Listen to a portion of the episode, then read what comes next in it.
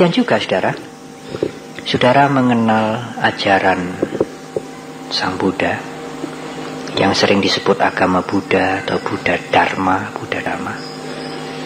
Saya yakin saudara tidak akan, ya yes, pokoknya aku melu, tentu tidak. Harus ada alasan yang esensial, harus ada alasan yang jelas. Mengapa memilih agama Buddha? Saudara harus berusaha untuk mengetahui agama yang sudah saya anut ini, ajaran yang saya setujui ini, apa toh kebaikannya? Karena saudara, dengan mengerti kebaikannya, itu akan membuat saudara menjadi tidak bimbang. Dan ketidakbimbangan ini penting sekali. Sesungguhnya ada hal-hal yang yang khas, yang khas khas itu adalah spesial ya. Dalam ajaran agama Buddha ini yang rasanya bukannya sepertinya tidak ada. Memang tidak ada dalam sistem-sistem yang lain. Kadang-kadang kita mengatakan ah semua agama rak sama saja. Sedoyo agami sami kemawon, semua agama rak sama saja. Ya, kalau semua agama sama saja mungkin dilebur saja menjadi satu begitu. Saya mengatakan semua agama itu mengajarkan kebaikan dan semua orang mempunyai hak untuk memilih mana yang dia cocok. Kalau dia cocok dengan agama A, agama B, agama C, tidak cocok dengan agama Buddha, adalah tidak bijaksana kita memaksa dia untuk kemari loh agama Buddha ini baik. Nah dia tidak cocok kok. Ada teman-teman kita dan banyak saya jumpai yang juga senang agama Buddha, tetapi juga tidak bisa cocok semuanya. Ajaran hukum karma itu wah saya cocok sekali. Itu masuk akal. Jelas. Segala sesuatu berubah, anicca, itu juga saya terima. Segala sesuatu bergantungan, itu saya terima. Tetapi Bante, adanya alam-alam halus para dewa, adanya alam peta, adanya kelahiran kembali, ribet atau reinkarnasi, saya sulit itu, saya nggak bisa percaya. Ya, itu saja orang-orang yang simpati, setuju dengan agama Buddha, toh dia tidak bisa setuju semuanya. Apalagi kita meminta dia untuk menjadi umat Buddha seperti kita. Jadi kita sepakat bahwa semua agama itu adalah satu sistem kebaikan yang cocok bagi berbagai-bagai kondisi orang. Jadi manusia ini mempunyai kondisi mental yang bermacam-macam-macam. Maka banyaknya agama itu justru baik menurut pandangan kita. Sehingga manusia yang tidak sama itu bisa mempunyai atau bisa menentukan pilihan. Nah kalau di dunia ini agama hanya satu tok, bagaimana dia memilih nanti? Kalau tidak senang dengan yang satu itu kan dia menjadi tidak punya pegangan. Sayang kan ya, sayang. Sang Buddha pernah menyatakan di dalam salah satu khotbah beliau, Kalau Anda menemukan kebenaran dalam satu hal dan kemudian demikian kata-kata Sang Buddha ya kurang lebihnya dan kemudian Anda mengatakan ini adalah benar Sang Buddha mengatakan aku setuju dengan pernyataanmu tetapi kalau kamu mengatakan inilah satu-satunya yang benar dan di luar itu tidak benar, Sang Buddha mengatakan, aku tidak setuju dengan pernyataan yang berikut itu. Itu jelas sekali, itu bukan tafsir, bukan interpretasi saya. Salah satu sutra Sang Buddha mengatakan. Jadi kalau saudara menemukan sesuatu, membaca sesuatu, mendengar sesuatu, dan Anda menemukan kebenaran, lalu mengatakan, ah ini benar, saya pegang. Sang Buddha mengatakan, itu baik, saya setuju. Tapi kalau saudara mengatakan inilah satu-satunya yang benar, selain ini tidak benar. Sang Buddha mengatakan itu saya tidak setuju. Saudara, jadi ya, kalau saya menggunakan ungkapan ini secara lebih luas, saudara mempelajari dhamma, saudara menjumpai kebenaran-kebenaran hal-hal yang bermanfaat dan benar. Kalau saudara tidak menjumpai yang benar dalam ajaran agama Buddha, buat apa? Ya buat apa? Hmm. Tetapi Anda tidak bisa mengklaim bahwa di luar ajaran Buddha ini tidak benar. Apakah ajaran agama Buddha tidak harus diterima sebagai sesuatu yang mesti benar? Nah, seperti yang saya katakan 10 hari yang lalu, justru agama Buddha tidak begitu. Kalau saudara menerima kitab suci ini, Sang Buddha tidak mengatakan ini ini sumbernya dari sumber yang maha benar. Anda harus terima, menghormati, tidak boleh membantah karena sumbernya adalah maha benar. Kalau Anda membaca nanti akan mengerti. Justru tidak begitu. Sang Buddha justru mengatakan, bimbanglah kamu ragu-ragulah kamu, kemudian dengarkan, pikirkan, itu pun tidak hanya sekali, timbang-timbang dengan seksama, kalau itu bermanfaat bagi orang banyak dan bermanfaat bagi dirimu, terimalah itu sebagai dharma. Jadi mengerti lebih dahulu, nanti buahnya percaya. Kalau saudara tidak mengerti, bagaimana harus percaya? Kalau saudara tidak mengerti kemudian dengan suka rela saudara percaya, itu tidak dikehendaki oleh sistem yang diajarkan oleh Sang Buddha. Mungkin di sistem lain dengan sistem begitu. Percaya dulu meskipun tidak mengerti. Karena dari percaya itu Anda akan mengerti. Dan ada orang yang cocok dengan sistem itu. Silahkan. Ya. Kita tidak bisa mengatakan, ah, kamu apa itu? Percaya dengan menutup mata. Ya dia cocok dengan sistem begitu kok. Silahkan. Tetapi sistem Sang Buddha justru sebaliknya. Mengertilah lebih dahulu. Percaya itu belakangan saja. Karena kalau orang sudah mengerti terang, jelas, gamblang sekali. Tidak usah diminta, dia akan menerima itu. Menerima itu adalah salah satu bentuk dari percaya. Tetapi saudara, kalau saudara kemudian mendengar berkali-kali berulang-ulang dari segala sudut, ya ceramah, ya khotbah, ya dhamma kelas, ya diskusi, kaset-kaset, buku-buku, memikirkan, merenungkan, berulang-ulang, tidak hanya sekali, menimbang-nimbang, berulang-ulang, dan menjumpai kebenaran, kebaikan, saudara menerima itu.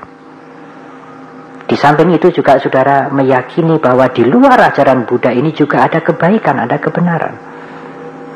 Tetapi meskipun begitu, saudara, apa yang Sang Buddha ajarkan itu mengandung kebenaran dan kebaikan. Yang saudara harus menemukan sendiri setelah saudara mempelajari. Kita juga tidak menutup pintu untuk tidak mau melihat di luar. Kita juga ingin melihat di luar. Karena di luar ajaran Buddha itu ada juga yang baik dan yang benar. Jadi di luar itu ada yang baik, ada yang benar. Di dalam rumah kita, rumah agama Buddha ini juga ada yang baik, ada yang benar. Di dalam rumah kita ini ada hal-hal yang baik, yang benar. Ada permata-permata yang berharga, yang mahal. Di luar juga ada permata, juga ada barang berharga, seperti di dalam rumah Anda. Kalau kita mengatakan tidak ada, kita menjadi picik. Sang Buddha mengatakan tidak setuju. Tetapi apakah permata di dalam dengan di luar rumah itu sama persis tidak tidak sama persis jelas itu tidak mungkin sama persis Dan adalah kewajiban saya yang mendiami rumah agama Buddha ini untuk menunjukkan kepada saudara permata-permata yang baik dan berharga itu. Dan apakah saya harus menerima itu istimewa? Jangan. Pikirkan, ya, pikirkan berulang-ulang. Sejak awal saudara sudah diajarkan bahwa jangan terima. Lebih baik bimbang, ragu-ragu. Menerima itu belakangan saja. Setelah merenungkan berulang-ulang, menyelidiki, menimbang-nimbang, betul atau tidak. Ini agak sulit saudara ya. Tapi mungkin karena ini dhamma kelas bagian saya yang terakhir, kalau Tante Gioklin sama Tante Siap mengatakan, wah Bante kita ini kan masih TK, SD. Nah ini inginnya saya itu mau mengajar aljabar kepada anak SD lah begitulah. Mungkin sulit ya, mungkin sulit. Tapi coba, saya ingin mencoba pelan-pelan. Sebetulnya tidak sulit. Ya. Kalau bisa saudara mengikuti urean ini, mudah-mudahan ya bisa mengerti. Kalau tidak bisa dimengerti, kembali kepada yang sudah sering-sering saya utarakan, buang saja, buang saja. Karena hal-hal yang tidak saudara cocoki dari agama Buddha, saudara bisa buang kok. Sekali lagi sebagai umat Buddha tidak harus terima utuh-utuh semuanya sekaligus. Tidak perlu dan tidak mungkin. Atau mungkin saudara kalau tidak mau buang ya simpan dulu. Siapa tahu 3-4 tahun kemudian saudara bisa mengerti. Seperti ada orang yang saya ulang sekali lagi, senang agama Buddha, setuju agama Buddha, setuju yang hukum karma, setuju bahwa segala sesuatu tidak kekal, setuju bahwa semua keadaan saling bergantungan, tapi tidak bisa menerima adanya alam lain, tidak bisa menerima adanya reinkarnasi, tidak apa-apa. Yang tidak bisa terima itu dibuang saja. Terima saja yang Anda bisa terima. Tidak didendo kok ya. Tidak terima yang tidak bisa diterima itu tidak didendo. Dan tidak mungkin menerima semuanya sekaligus.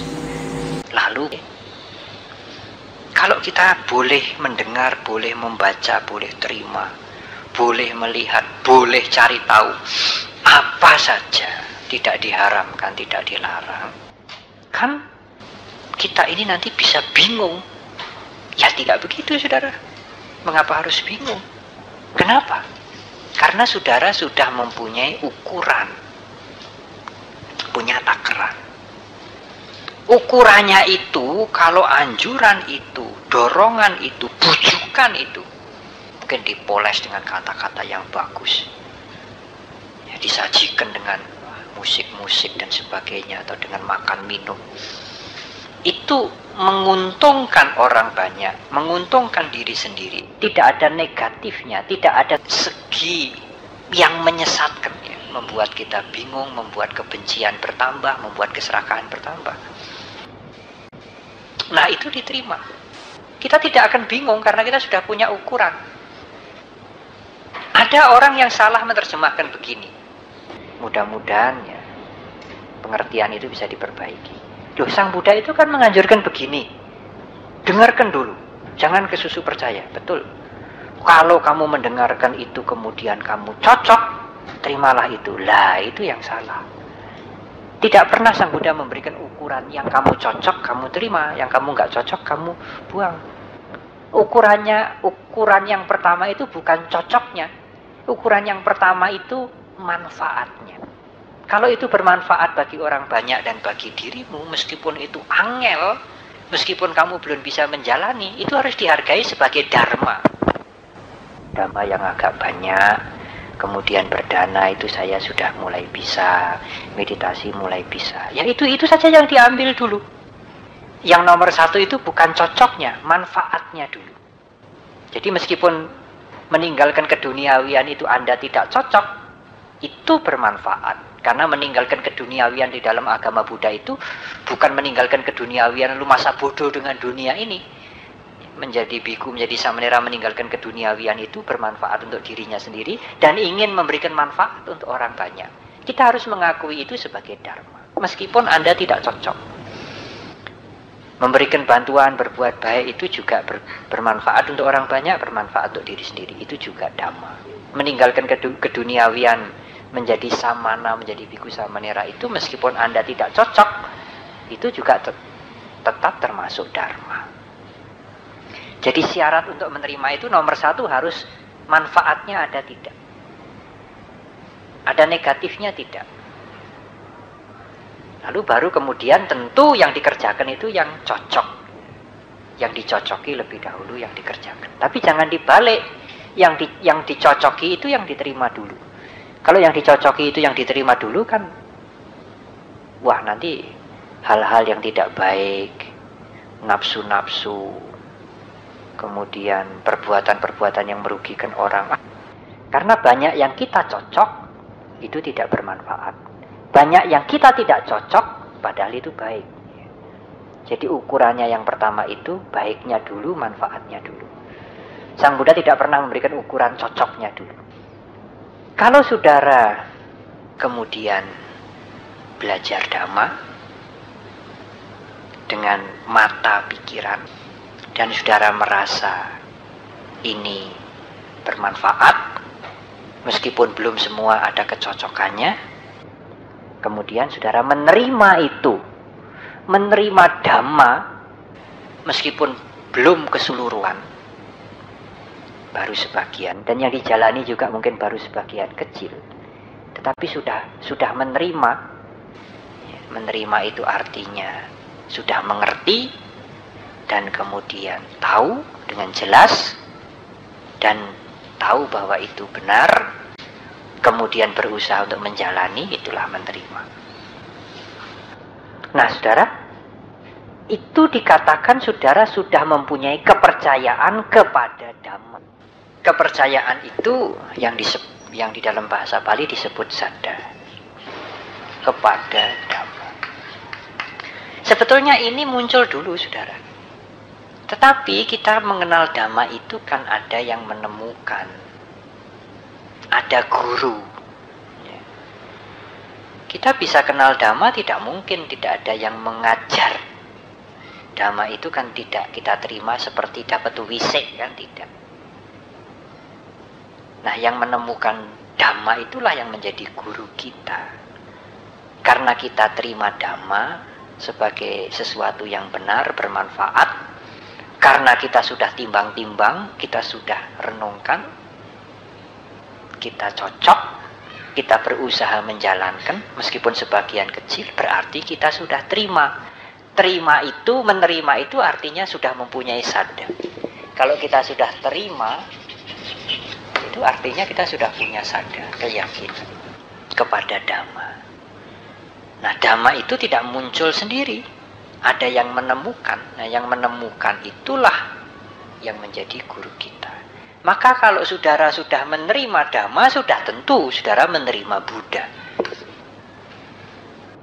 Tetapi ada guru dan ada ajaran masih tidak lengkap. Kita perlu teman. Teman untuk melaksanakan dhamma. Teman untuk membangkitkan semangat kita. Teman untuk membuat kita tidak lemes, tidak sendirian Nah teman itu adalah sangha. Sangga. Saudara-saudara, saudara makin mengerti dhamma, tambah. Saudara belajar dhamma ya di Mundilan ini mungkin sudah lebih dari 20 tahun. Lebih ya. Dan juga praktek. Dulu mungkin belajar-belajar meditasi, nah sekarang sudah bisa setiap hari meskipun hanya sederhana Orang-orang mengatakan wah wataknya berubah dia. Banyak sekali kemajuan dan sebagainya dan sebagainya. Nah membuat kita merasa kok betul praktek dhamma ini membawa manfaat. Nah keyakinan kita bertambah kuat kepada dhamma. Otomatis keyakinan kita kepada Buddha, kepada Sangha juga bertambah kuat. Nah saudara-saudara, sehubungan dengan sekarang ini globalisasi, bermacam-macam aliran, bermacam-macam faham, bermacam-macam tata cara. Anda, saudara, tidak diharamkan untuk cari tahu, untuk cari informasi, untuk melihat. termasuk juga di dalam kehidupan bermasyarakat memberikan hormat. Memberikan hormat dengan tulus, tidak diplomasi supaya tidak kelihatan angkuh kepada yang layak dihormat. Tidak salah, saudara. Misalnya saudara diajak ke suatu museum. Karena ajaran kita kan tidak moro-moro terima ya, tidak datang langsung, langsung terima. Cari tahu dulu. Apa ini? Siapa dulu pernah di sini? Ya, apa hubungannya dengan masyarakat di sini? Mengapa dihormati? Ya cari tahu dulu. Nah, saudara bisa timbang-timbang. Mufakat tidak saya ikut menghormati. Kalau tidak mufakat, ya saudara tidak usah menghormati. Meskipun tidak menghina. Lalu kalau kita umat Buddha bagaimana Bante kalau mau menghormati ya kalau tahu ini pahlawan siapa ke makam pahlawan atau mungkin ke patung siapa yang sudah almarhum jasanya besar ya kita anjali. Tetapi tidak dilarang. Agama Buddha tidak mengatakan wah dia sudah membelot. Saudara boleh menghormat meskipun sudah tentu harus cari tahu dulu oh ini dewa apa, ini bodhisatwa apa. Kita menghormat. Kalau memang tidak karuan sama sekali ya, beringin ini ya di pohon kecacil ini, wah ini banyak tuyulnya ini. Nah kalau saudara menghormat di sini dia bisa membantu. Wah ya nanti dululah ya. Ya apa relevansinya, apa manfaatnya? Ya silahkan saja saya menunggu di sini. Ya, saya akan menghormat dengan cara saya. Ya untuk hal itu menghormatnya netral saja, diam saja. Tidak mengganggu dia yang lagi sembahyang tak bakar kemenyan, tak sesaji apa. Kalau kita memang ikut menghormat karena kita tahu siapa yang dihormat itu ya kita cukup dengan anjali saja. Saudara-saudara, ini perlu saya sampaikan karena sudah tentu saya tidak ingin saudara-saudara yang terutama sudah menerima dhamma sepakat menjadi umat Buddha itu lalu kemudian karena saya kurang memberikan penjelasan kemudian menjadi tidak karu-karuan. Di dalam Sigalo Wada Sutta setiap biku mempunyai tugas moral untuk melindungi umatnya. Jangan sampai terkena hal-hal yang tidak baik saudara-saudara ada sepuluh belenggu. Yang sepuluh belenggu itu harus dihancurkan. Kalau saudara ingin bebas, tidak diputar-putar di dalam samsara ini. Memang bebasnya kita dari sepuluh belenggu itu kalau mencapai kesucian. Tetapi bukan berarti kemudian kita membiarkan belenggu itu. Ya, kita berusaha untuk mengurangi lah ya mengurangi. Meskipun belum bebas, kalau belenggunya itu sudah berkurang sedikit, kan lumayan. Meskipun kita belum mencapai tingkat kesucian, tetapi dengan pengertian yang benar. Bisa berkurang. Ya, saya tidak menjelaskan 10 belenggu itu, tetapi saya akan menjelaskan tiga belenggu yang pertama. Apakah tiga belenggu yang pertama, saudara? Tiga belenggu yang pertama itu adalah yang pertama adalah Sakaya Diti. Dua, Wicikica. Tiga, Silap Bata Paramasa. Saudara-saudara, belenggu ini tidak terang-terangan. Kalau saudara mau dibelenggu begitu terang-terangan menolak ya. Belenggu ini halus sekali. Yang dibelenggu itu geraknya pikiran kita untuk menuju kepada yang benar, yang lebih tinggi. Dipatoki, dipalangi. Nah, palangan itu menarik. Karena menarik maka membelenggu. Kalau palangannya itu tidak menarik, wah kita tidak mau. Siapa yang gelem ya? Nah, saudara, belenggu yang menarik ini datangnya bisa lewat televisi, lewat internet, lewat buku-buku, lewat pergaulan, lewat segala macam. Yang pertama sakaya giti. Pandangan yang salah tentang adanya aku, diri, inti yang menjadi tuan tuan dari kita ini, yang menghidupi kita ini. Yang memiliki kebahagiaan, memiliki kesenangan. Wah ya memang berat Bante. Banyak orang justru merasa di dalam dirinya itu ada intinya, ada esennya, ada punjernya. Yang kalau nanti meninggal, intinya itulah yang pergi, pindah ke tempat-tempat lain. Ya memang, selama masih punya pengertian seperti itu, belenggunya masih kuat sekali. Selama saudara meng mempercayai ini rumah, rumah ya rumah. Rumah itu ya rumah. Rumah ini kan jadi rumah karena ada intinya rumah. Nah, rumah itu hanyalah sebutan yang sebutan itu muncul karena ada wujudnya kayak begini. Nah, saya tidak akan menjelaskan itu.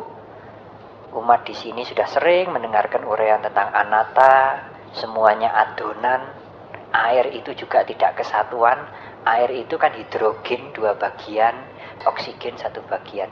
Jadi air itu kalau diwudari, nanti akhirnya menjadi gas. Jadi tidak hilang, air itu berubah menjadi gas, menjadi udara. Jadi air, air yang inti tidak ada. Kalau air itu ada intinya, diapake ya banyu. Diapake ya ndak, ndak bergeser. Tapi nyatanya juga bisa hilang. Lalu apa Bante di dunia ini yang diapake tetap ndak konjat? Tidak ada, saudara. Semuanya berubah. Maka yang disebut inti itu tidak ada. Ada satu saya baru saja membaca kehidupan atau segala sesuatu itu seperti bawang. Kalau saudara pelan-pelan dibukai, bawang itu kan berlapis-lapis toh. Dibukai itu, apalagi bawang itu, bawang yang gede itu, bawang apa itu? Gede segini tuh, bombay. Dicari intinya, tidak ketemu.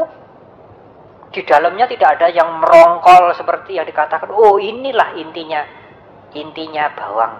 Tidak ketemu itu. Jadi dikelokopi, dikelokopi meskipun itu makin kecil, makin kecil, habis. Nah, kalau saudara sudah bisa mengurangi pandangan-pandangan tentang aku, tentang inti yang sesungguhnya hanya rasane ada tapi tidak ada sebetulnya. Sudah lumayan. Meskipun pandangan yang salah itu masih kadang-kadang muncul. Tapi dasarnya itu sudah menuju kepada pandangan terang, bukan pandangan salah. Kita menyadari belenggu itu. Jadi kalau datang lewat televisi, lewat buku, lewat percakapan, lewat teman, lewat sahabat, lewat anak, lewat kanan, lewat kiri, kita sudah tahu, eh ini belenggu ini. Ya kita tidak demonstratif lalu perang membantah begitu ya tidak. Kita nyaring untuk diri kita sendiri saja. Ah ini belenggu. Tidak usah melu. Wicikica, ragu-ragu. Ragu-ragu terhadap apa Bante? ragu-ragu terhadap apa saja itu belenggu. Anak sekolah kalau ragu-ragu juga jadi belenggu. Dia tidak sergap nanti sekolahnya. Apa saya ini bisa toh? Saya ini kan IQ saya hanya rendah, ya ragu-ragu dia. Saudara mau menuju ke satu desa, satu tempat, mencari satu rumah, ragu-ragu jalannya. Kan tinggal tinggu. Eh, nanti dulu, nanti dulu. Tapi kalau saudara sudah tahu persis kan, wah kenceng saja. Jadi ragu-ragu itu juga belenggu. Ragu-ragu dalam berbuat apa saja. Dalam mengerjakan pekerjaan di sekolah, dalam masak, dalam berdagang, dalam berumah tangga. Apa saja yang namanya ragu-ragu itu belenggu. Loh, Bante, tadi Sang Buddha kok mengatakan, ragu-ragulah kamu, bimbanglah kamu. Kok malah mengatakan begitu? Itu baik untuk permulaan. Karena kalau moro-moro percaya, nanti tidak punya pengetahuan. Artinya apa baik untuk permulaan? Artinya itu hanya untuk permulaan saja. Yang yang meragukan, yang menyangsikan. Saya kok sanksi ini ragu-ragu. Yang membuat ganjilan itu harus dibuang. Dengan cara apa? Dengan cara ya cari tahu. Betulnya gimana toh ini? Ini bilang benar, ini benar, ini benar, ini benar, ini benar. Lah cari, cobalah saudara cari tahu. Lebih luas lagi. Tanya kanan, tanya kiri, baca buku, diskusi Sampai saudara mempunyai pandangan. Ah, yang saya terima ini. Jadi, ragu-ragu itu menurut agama Buddha boleh-boleh saja. Orang beragu, orang ragu-ragu nggak dosa kok. itu justru jalan untuk mencari tahu. Tapi kalau Anda ragu-ragu kemudian berhenti, nah itu namanya tidak bisa maju, kan begitu. Seperti belajar apa saja, ya dagang, ya masak, ya belajar sekolah. Pertama kali kan tidak ngerti tuh. Angel. Nah angel itu wajar-wajar saja. Karena angel itu maka dipaksa untuk belajar, untuk latihan sampai jadi gampang. Setelah jadi gampang, dapat ilmu, kan begitu. Kalau angel lalu mendek, ya tidak maju, namanya jadi belenggu. Jadi ragu-ragu ini seperti angel. Angel itu harus dijelaskan sampai menjadi, dilatih sampai menjadi gampang.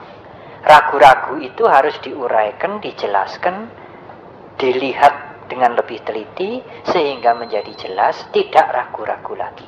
Karena kalau dibiarkan itu menjadi belenggu, tidak maju-maju. Nah, keraguan-raguan yang paling berbahaya itu menurut Sang Buddha adalah ragu-ragu tentang hidup ini. Ragu-ragu kalau berbuat baik itu nggak ada akibatnya. Ragu-ragu kalau berbuat jahat itu bisa membuat penderitaan. Saya ragu-ragu kok. Itu bahaya itu. Ragu-ragu untuk untuk melakukan hal-hal yang bermanfaat. Buat apa lah bikin hal-hal yang bermanfaat? Apa betul ada manfaatnya? Apa betul saya dapat keuntungan? Apa tidak hanya bikin senang orang lain saja? Rasanya ya nggak betul, tapi ya mungkin ada betulnya juga. Itu bahaya itu. Ragu-ragu tentang kehidupan ini, itulah keraguan-raguan yang paling berbahaya. Tapi kalau Anda kemudian sekarang masih ragu-ragu, itu ya wajar-wajar saja. Oleh karena itu cobalah usaha untuk mencari tahu, mencari tahu, mencari tahu. Supaya yang diragu-ragukan itu menjadi jelas, terang, gamblang. Nah, yang ketiga, saudara, nah ini juga menarik, saudara, sangat menarik. Di dunia ini banyak sekali upacara. Ya, upacara itu ya boleh juga dikatakan tata krama. Seperti kalau Anda ketemu, kalau anak-anak sekolah ketemu gurunya, selamat pagi Pak, itu juga upacara dengan sergap mengucapkan selamat pagi, selamat siang, bungkuknya, wah agak dengkluk banget. Dia percaya nanti bisa dikasihani Pak Guru, lulusnya gampang. Itu termasuk juga sila bata para masa. Pandangan salah bahwa dengan mengangguk kepada guru rajin itu akan disayangi dan nanti gampang naik kelas. Itu tentu tidak benar. Kau tahu bahwa itu salah ya dijelaskan dong. Untuk naik kelas itu kan harus nilainya baik. Tidak ada syarat bahwa kalau ketemu harus mengangguk sampai tuh begitu. Syarat itu tidak termasuk. Jadi kalau itu dipercayai bisa membuat kamu naik kelas atau lulus, itu ya salah. Apalagi upacara sampai yang macam-macam. Agama Buddha juga banyak upacara lin pasang dupa, taruh bunga dan sebagainya banyak sekali. Nah itu harus dimengerti dengan jelas fungsinya supaya tidak menjadi belenggu. Kalau fungsinya dimengerti dengan salah, ya tidak kerosong gregel ya tidak. Tetapi itu menjadi belenggu sehingga batin kita ini, pengertian kita, kebijaksanaan kita tidak maju. Nah begitulah saudara, yang paling jelek, kalau Wicikica ini yang paling jelek adalah ragu-ragu tentang kehidupan itu paling berbahaya. Kalau ragu-ragu yang lain-lain itu, ya, tidak begitulah, tidak begitu berbahaya. Sila bata para masa pandangan salah tentang upacara ini yang paling jelek kalau menganggap upacara itu bisa membuat orang jadi suci. Itu paling jelek menurut saya. Belenggu yang paling bahaya itu bisa membuat orang bahagia yang hebat sekali. Kalau kita mau melakukan upacara yang persis kayak begini. Kalau kurang, salah, batal. Menyenangkan, bikin upacara yang rumit-rumit persis. Wah, apalagi kalau dia merasa ahli, itu menyenangkan, bikin kepuasan. Nah, rasa puas itu yang berbahaya. Itu membelenggu belenggunya itu membuat orang merasa puas. Kalau belenggunya itu membuat orang merasa sempit, nggak enak, tertekan, ya siapa mau begitu. Tapi belenggu ini, belenggu yang tiga ini membuat orang ketagihan. membuat orang merasa puas kadang-kadang, nikmat, seneng lah. Belenggunya rak sang soyo, sang soyo, sang soyo. Mungkin tidak ada belenggu ya. Bahasa daerah yang kasar itu kepitut.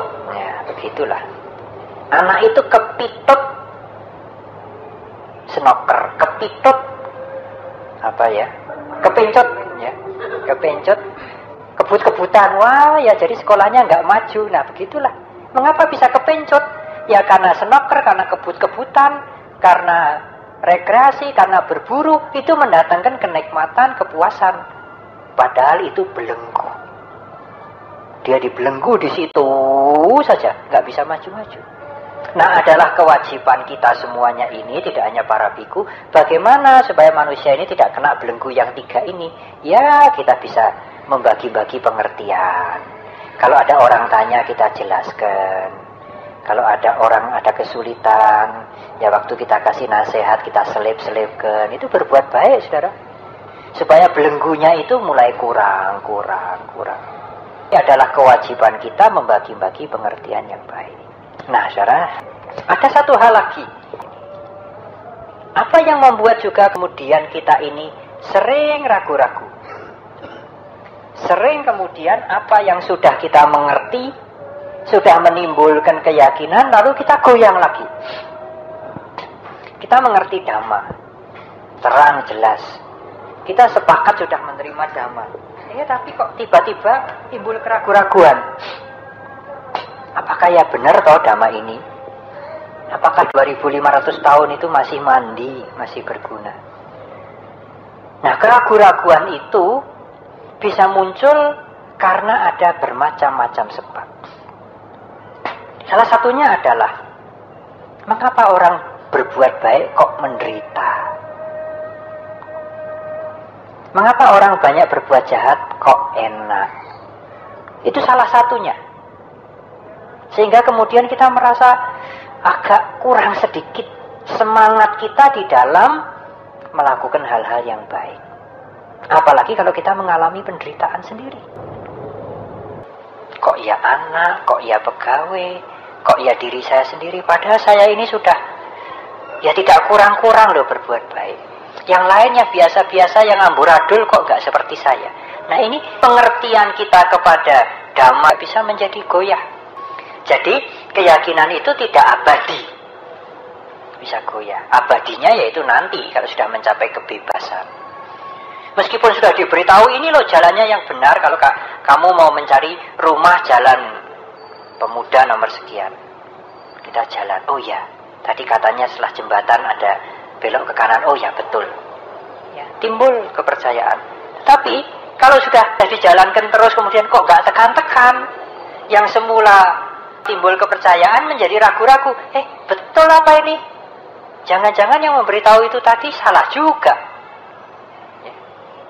Lalu kapan keraguan-raguan itu menjadi mantep ya? Tidak akan luntur lagi nanti kalau sudah sampai ke tujuan.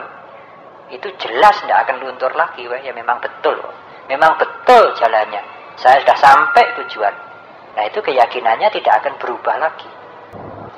Tapi sebelum sampai tujuan bisa saja di tengah jalan kita berubah. Seneng banget masuk bagian elektro atau teknik kimia wah sejak SMP SMA sudah itu kemudian kuliah tingkat tahun pertama kedua tahun ketiga wah mulai susah hey, keyakinannya itu sudah mulai agak goyah. Wah saya nggak cocok lah kalau beginilah mau medot saja lah mau keluar lah mau pindah lah kan begitu. Ya termasuk orang menjadi samanera menjadi biku dan sebagainya. Termasuk hidup rumah tangga dan sebagainya. Pertama kali mungkin kuat-kuat semangat. Tambah kuat, tambah kuat, tapi mungkin di tengah jalan menjadi goyah, goyah, goyah, goyah, goyah. Mungkin kuat kembali, mungkin merosot. Nah, salah satu dari yang membuat goyah itu itu tadi kebaikan, tetapi mengapa dilakukan oh, menderita? Kejahatan, tetapi mengapa dia tidak begitu menderita? Ya, begitu. Nah, saudara, Sang Buddha pernah mengkhotbahkan tentang apa yang disebut dhamma sama dana. Dhamma sama dana itu adalah bahwa karma, bahwa perbuatan itu memberikan dampak yang berbeda-beda. Yang pertama adalah satu perbuatan yang menghasilkan penderitaan pada saat dia selesai melakukan itu dan juga penderitaan untuk yang akan datang. Awal menderita, akibatnya kemudian menderita.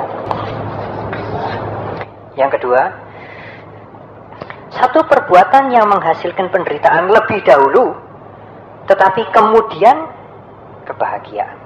Berakit-rakit ke hulu, berenang-renang ke tepian. Bersakit-sakit dahulu, bersenang-senang kemudian. Awal menderita, kemudian bahagia. Tiga, satu perbuatan yang memberikan kebahagiaan lebih dahulu, tetapi menghasilkan penderitaan di kemudian waktu. Awal bahagia, kemudian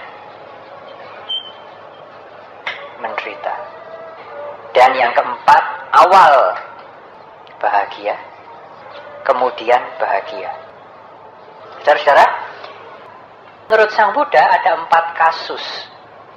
Ini kalau tidak dimengerti, orang bisa menjadi goyah dalam pengertiannya terhadap kebaikan, dalam semangatnya berbuat baik jadi goyah. Yang pertama awal menderita kemudian menderita. Satu perbuatan yang dilakukan sesaat sesudah dilakukan dia menderita. Akibatnya kemudian menderita. Contohnya adalah orang yang tidak mau berpikir panjang, anut biung, diajak berbuat jahat. Nah, ketangkep. Menderita sekali dia. Dan perbuatan yang jahat itu juga kemudian akan berakibat penderitaan juga. Ini contoh yang pertama. Kalau orang mengikuti satu perbuatan yang tanpa pengetahuan yang jelas, dan perbuatan itu adalah kejahatan, begitu selesai dia melakukan kejahatan, kemudian dia sulit dalam bergaul, dalam bermasyarakat, sengsara, dihukum, dimaki-maki, mungkin sampai ke pengadilan, masuk penjara, ditambah lagi akibat karma kemudian. Itu awal menderita, kemudian menderita. Yang kedua, ini yang berakit-rakit ke hulu, berenang-renang ke tepian, bersakit-sakit dahulu, bersenang-senang kemudian. Tidak jarang, saudara. Orang yang melakukan kebaikan itu susah payah. Kena fitnah, disalah mengerti orang lain, tapi dia terima itu. Bertahan, bersabar. Ya, seperti juga menjadi samanera, menjadi biku, mungkin sulit harus menghadapi bermacam-macam godaan sulit sulit awalnya tetapi akibatnya kemudian bahagia kalau di dalam kehidupan bermasyarakat mempertahankan sila kejujuran mencari mata pencaharian yang halal sulit majunya lambat dicemooh kadang-kadang dilecehkan dirasani dan sebagainya dan sebagainya sulit tapi dia bertahan karena tahu ini sesuatu yang baik. Karena tahu ini jalan yang benar. Akibatnya kemudian bahagia. Yang keempat, saudara. Awal bahagia kemudian menderita. Ini adalah orang-orang yang melakukan kejahatan selamat. Dia untung mendadak. Dia memperoleh kenikmatan sekonyong-konyong. Enak, maju, bahagia, materi, ya, kecukupan di awalnya. Tetapi akibatnya kemudian penderitaan. Karena apa yang dia lakukan itu usaha yang jahat, yang tidak bersih. Motivasinya tidak bersih, tidak pure. Yang keempat, saudara, awal bahagia, kemudian bahagia. Kalau saudara sedang memetik akibat karma baik, saudara ini tidak termasuk orang miskin, apalagi mungkin yang ekonominya cukup, usahanya ya besar, kemudian ada yang menjadi bos dan sebagainya, bahagia toh? Lalu dia menggunakan materi itu, menggunakan kesempatan itu, menggunakan kepandaiannya itu untuk melakukan hal-hal yang baik. Kemudian dia akan memetik kebahagiaan. Memang tidak semua orang-orang yang berbuat baik awalnya bahagia. Yang jelas pasti kemudian bahagia. Awalnya memang bisa bersusah-susah. Meskipun tidak seluruhnya begitu. Nah, saudara-saudara, dengan mengerti empat hal ini, maka kita tidak kita tidak tidak perlu menjadi kemudian ragu-ragu di dalam melakukan hal-hal yang baik. Memang melakukan hal-hal yang baik itu suatu ketika mungkin tidak populer, ya, tidak ngetren, kolot, ya bersusah-susahlah dahulu. Tetapi kebahagiaan akan menjadi buahnya. Syukur kalau saudara berbuat baik dalam kondisi yang menguntungkan. Saudara sedang menikmati boom, ya kemajuan, kemakmuran, dan saudara tidak menggunakan itu untuk kejahatan. Kalau saudara menggunakan itu untuk kejahatan, nanti awalnya bahagia, kemudian menderita. Sudah tentu, kalau kita hanya diberikan dua pilihan ini, ya lebih baik awalnya menderita, kemudian bahagia. Tetapi kalau bisa kita awalnya bahagia, kemudian bahagia, itu adalah harapan bagi semua orang. Ini yang dikatakan sebagai empat dhamma sama dana.